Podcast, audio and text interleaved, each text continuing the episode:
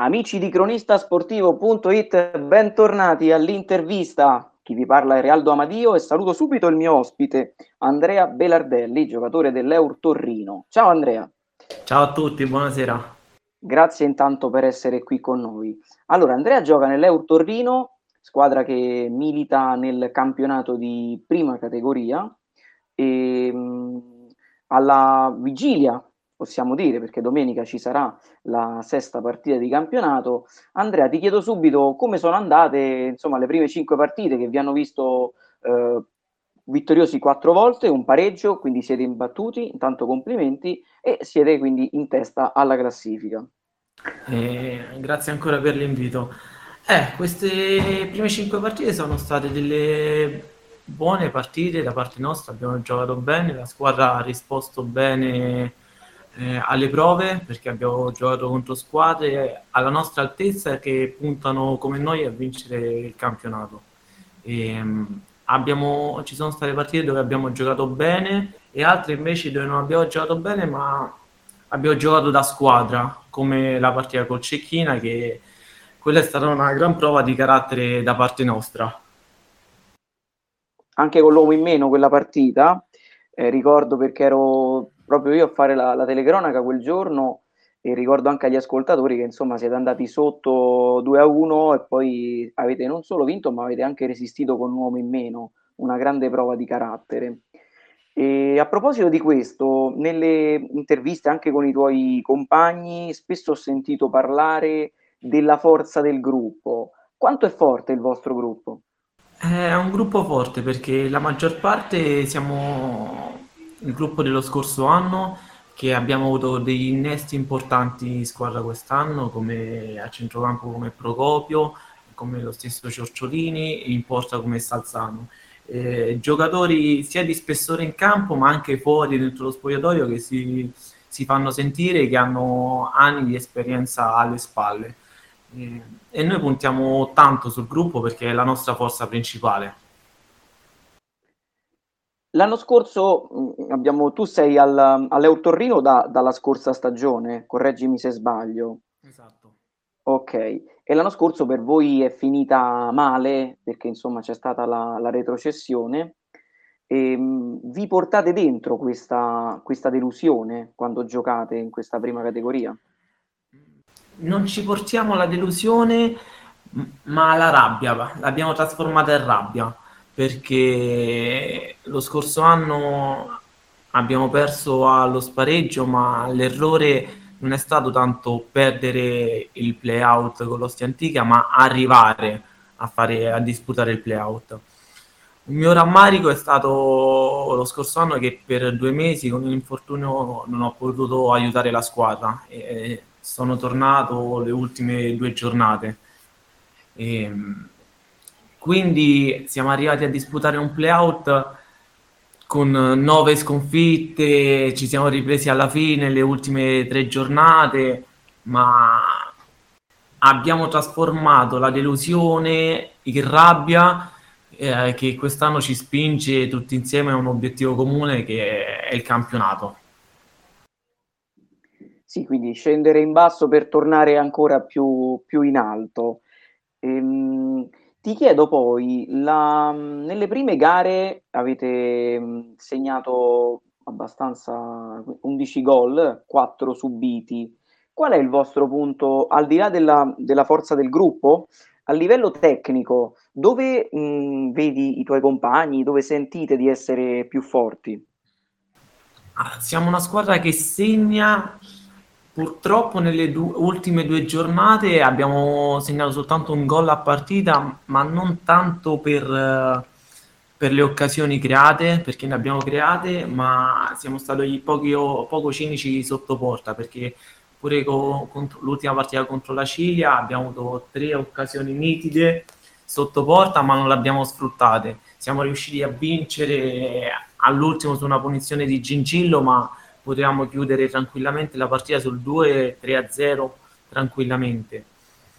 E la nostra forza per me è anche la difesa, perché sì, segniamo, ma abbiamo subito soltanto 4 gol. 4 gol uh, nelle prime sei partite giocando contro squadre molto attrezzate. Chiaro. E, ehm, e, poi siete forti, questo lo aggiungo io, sui calci piazzati. L'hai detto tu, Gingillo, ehm, Domenica, Dacilia, ma anche a Cecchina.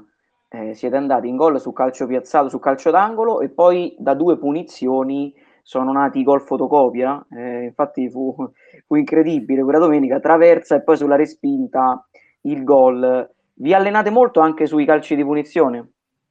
Sì, ci alleniamo molto sui calci di punizione perché sappiamo che abbiamo dei buoni saltatori di testa, ma abbiamo soprattutto buoni calciatori che battono le punizioni. Oltre a questi gol di cui hai citato te, vorrei ricordare anche quello col Pomezia che non abbiamo segnato di testa direttamente, ma sempre su punizione su uno schema, su una punizione da metà campo, con la sponda che ha fatto Ciniccola, poi Sebastianelli ha, ha segnato. Eh, sì, la nostra forza, una delle nostre forze principali sono proprio i calci piazzati, non tanto perché come ho detto batti, chi batte e chi sta ai saltatori, ma anche per la forza che noi mettiamo di volontà, perché sappiamo che ogni occasione potrebbe essere l'ultima della partita, quindi dobbiamo sfruttare ogni occasione che abbiamo. Parliamo di te. Abbiamo detto che sei al Torrino da, dallo scorso anno. Prima, quali esperienze hai avuto? Io provengo dal settore giovanile dell'Ostia Mare. Ho fatto tutto il settore giovanile, passando poi direttamente da, dagli allievi in prima squadra con la Serie D. Ho fatto due anni di Serie D con l'Ostia e sono stati due anni importanti per me perché a 17 anni mi sono trovato in una squadra di gente grande che ha giocato a calcio ad alti livelli e um, alcuni giocano ancora, chi è arrivato anche in Serie B. E, mi sono trovato in una squadra dove mi hanno cresciuto, infatti ho, fatto, ho disputato due anni da titolare in Serie D per poi passare in Serie C all'Arzachena sono stato a... Sì, sono stato un anno all'Arzachena perché il secondo anno di contratto la società è fallita e mi sono trovato a... ad agosto senza squadra per sei mesi. Poi mi sono rimesso sotto, sono ripartito sempre da Lazio in eccellenza, ho giocato due mesi e purtroppo è scoppiato il covid quindi mi sono ritrovato nuovamente fermo ho ricominciato da capo fortunatamente e nel mentre studiavo ho iniziato l'università e okay. niente, poi principalmente mi sono concentrato sullo studio. Giocavo sempre in eccellenza al campus Eur per poi lo scorso anno venire qui vicino a casa al Torrino, stare con la squadra del mio, del mio quartiere perché io ho iniziato a giocare al Melli e, e sono tornato a giocare là. Hai trasformato la delusione calcistica in rabbia perché quello che ti è successo è stato anche un po' di sfortuna. Eh, al racconto, insomma, eh, posso dire che eh, proprio si, si, nota questa sfortuna e, e, poi sei stato bravo a trasformarla nel frattempo anche a, a studiare e quindi a portare avanti gli studi. Oggi Andrea Belardelli da calciatore cosa sogna?